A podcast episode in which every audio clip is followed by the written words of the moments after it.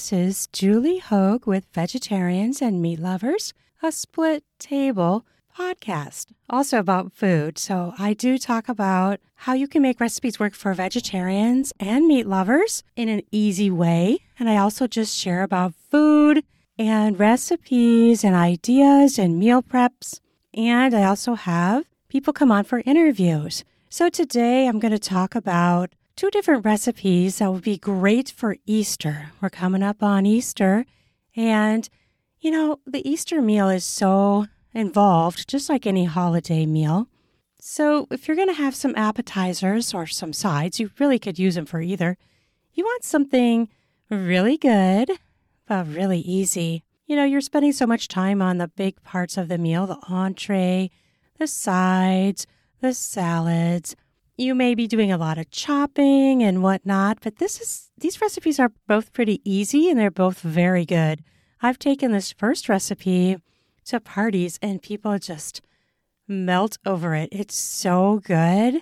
Now, kids may not love it, but they'll love the second recipe that is in here. So it's very family friendly, both of them, one more so than the other. The first one involves brie. So you're going to bake the brie, and I've gotten just a regular size brie. I don't know, I've only seen brie really come in one size. And size doesn't really matter here because you can really use any size you want. So you're going to take a brie and you're going to unwrap it and you kind of scrape off that top layer. I usually kind of cut it and then kind of peel it off. Like you can eat the coating on a brie, it is edible, but this is how you do it because you're going to add things to the top of it and you want it to be easy to scoop out of. So you can leave the bottom on and the sides, but just take that full layer off the very top of it. And I put it in a container that usually I put it in a ceramic container and pop it in the oven. And you're going to bake it at 400 for 20 minutes. Just the brie all by itself. See, this is so easy, right? and it'll really wow people. So it's really amazing. I'm telling you, it's so good. It's so good. And it's good leftover too. Like if you reheat it or, you know, make it warm again, or you could even eat it cold. I've even eaten it cold as a leftover. It's really good on crackers or bread or even by itself. So after the 20 minutes, you're going to take it out and you're going to top it with one third cup fig jam. That's fig, F I G, fig jam. And then you're going to top it with one third cup of dried cranberries infused with blueberry. You could use plain, but I like to add in the little extra thing from the blueberries.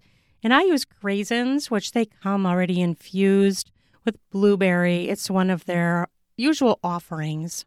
So that's the, the craisins or the dried cranberries. And then you're going to add one fourth cup of candied nuts. Now, this is amazing because I found the best topper for this at Walmart. It's Sahale Snacks. I'm going to spell it for you S A H A L E Snacks. And it's in the snack aisle by like the nuts and snacks like that. And it's maple pecans glazed mix. It's so good. So you're going to take about a fourth cup of that. And it's made up of walnuts, apples, cherries, and then cinnamon and pecans.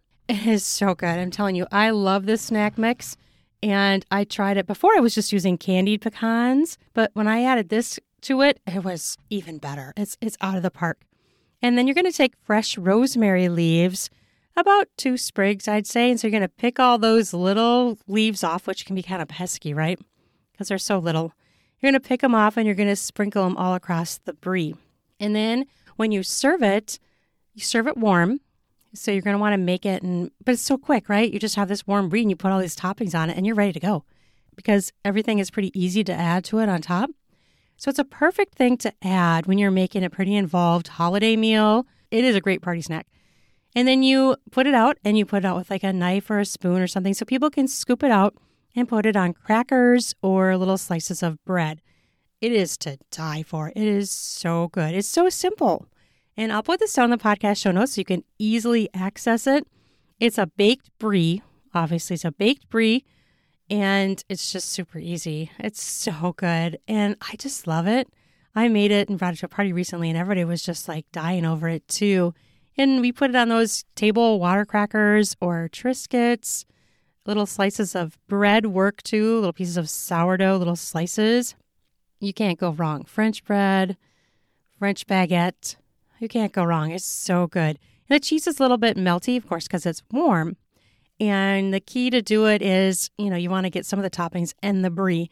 Now, if people like eat all the toppings off, I've seen that happen too. You can keep it on hand and you can kind of retop it. Like if you get down to the middle of the brie and there's aren't many toppings left, it's so easy to refresh. All you do is put some more fig jam on there, more cranberries, craisins, and the nut mix, and rosemary leaves if you want. And if you don't happen to have one of those ingredients left, just use what you do have.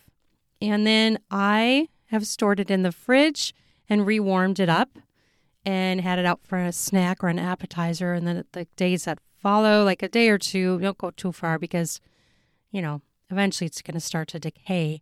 But you got several days in there where you could eat on it if you have any left, that is. it's so good. I'm serious. It's a really delicious thing. We are coming up on Easter in March this year. It's a little bit early.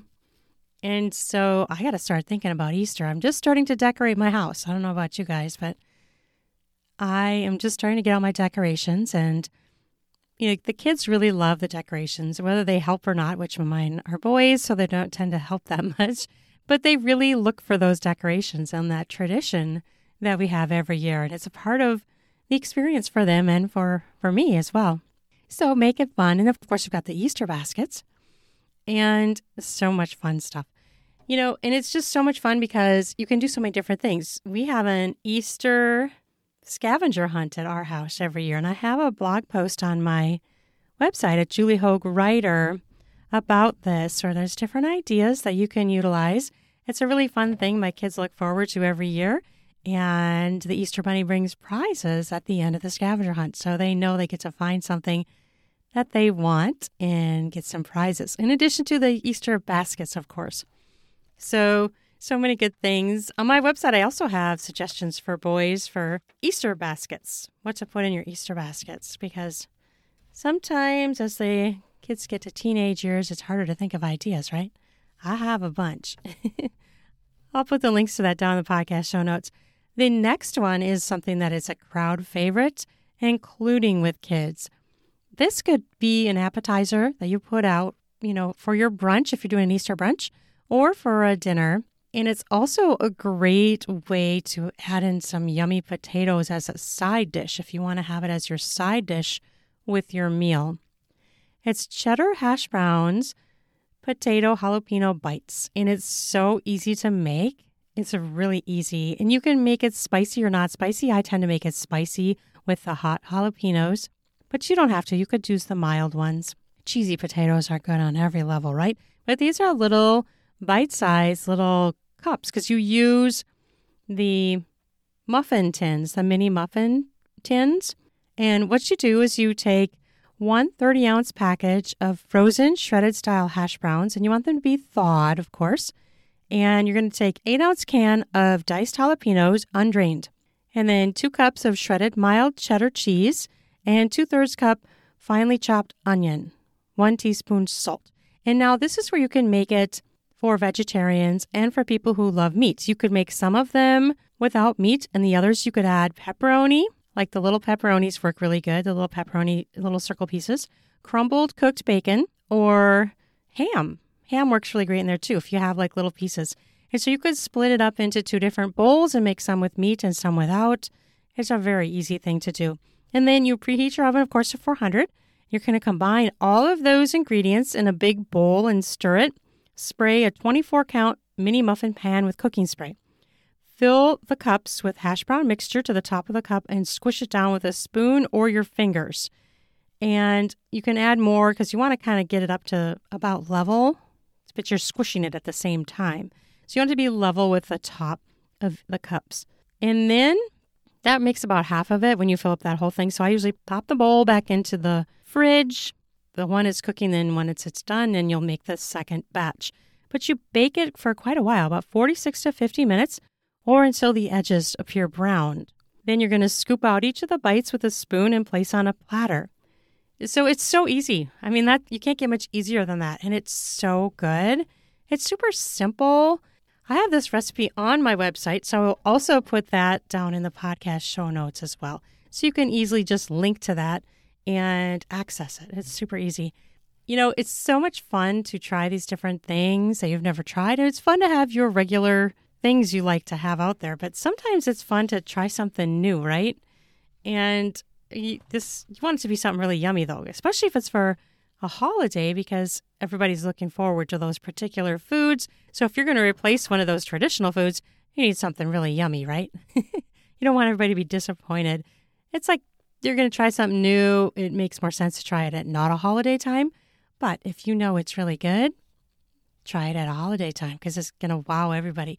These two recipes will wow people. It is undoubtedly very, very yummy and easy. That's what I love about both these recipes, too, because, like I said, if you're making a really involved meal, it's kind of hard to think about adding in something that's really complicated.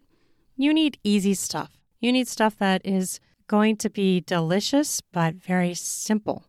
And that's what these recipes are. I hope you have an amazing Easter coming up. I have some amazing interviews coming up in the future. If you haven't heard my other ones, go back and listen. They're really amazing talking to these different people that, in some way, shape, or form are connected with food and cooking and making things. It's it's super fun. I really enjoy it, and I hope that you're enjoying my podcast. Don't forget to check out Instacart. There are some deals that you can get if you're making food and you're like, oh no, I forgot something, or like you're my house where you might go to make a dish and someone has used the ingredients. I love it when my my kids cook, but sometimes I've had that happen to me where I go to make the dish and oh, all the cheese is gone or all the eggs are gone. I'm like, oh no. Then it's a quick run out to the store, right? But if you have Instacart, then you don't have to do that. You could be working on your other stuff or doing whatever you need to around your house and have it delivered to you. It is very simple and very easy. Our world of deliveries, right? Ever since COVID hit, now we've become this world where deliveries are easy and commonplace, which before COVID, they were not. It was the opposite, right? We've had a major shift in our world because of what happened. So, hey, take advantage of it now. If you need some, try out Instacart. It's a great way to do it. I have several templates where you can copy and use my scavenger hunt template. It's a bunch of different little like riddles for them to figure out. And so they have to figure out where the next note is going to be. And it carries them through several places. And each one will bring them to the next note until they get to the end. So it's super fun. I hope you enjoy and you have a great Easter.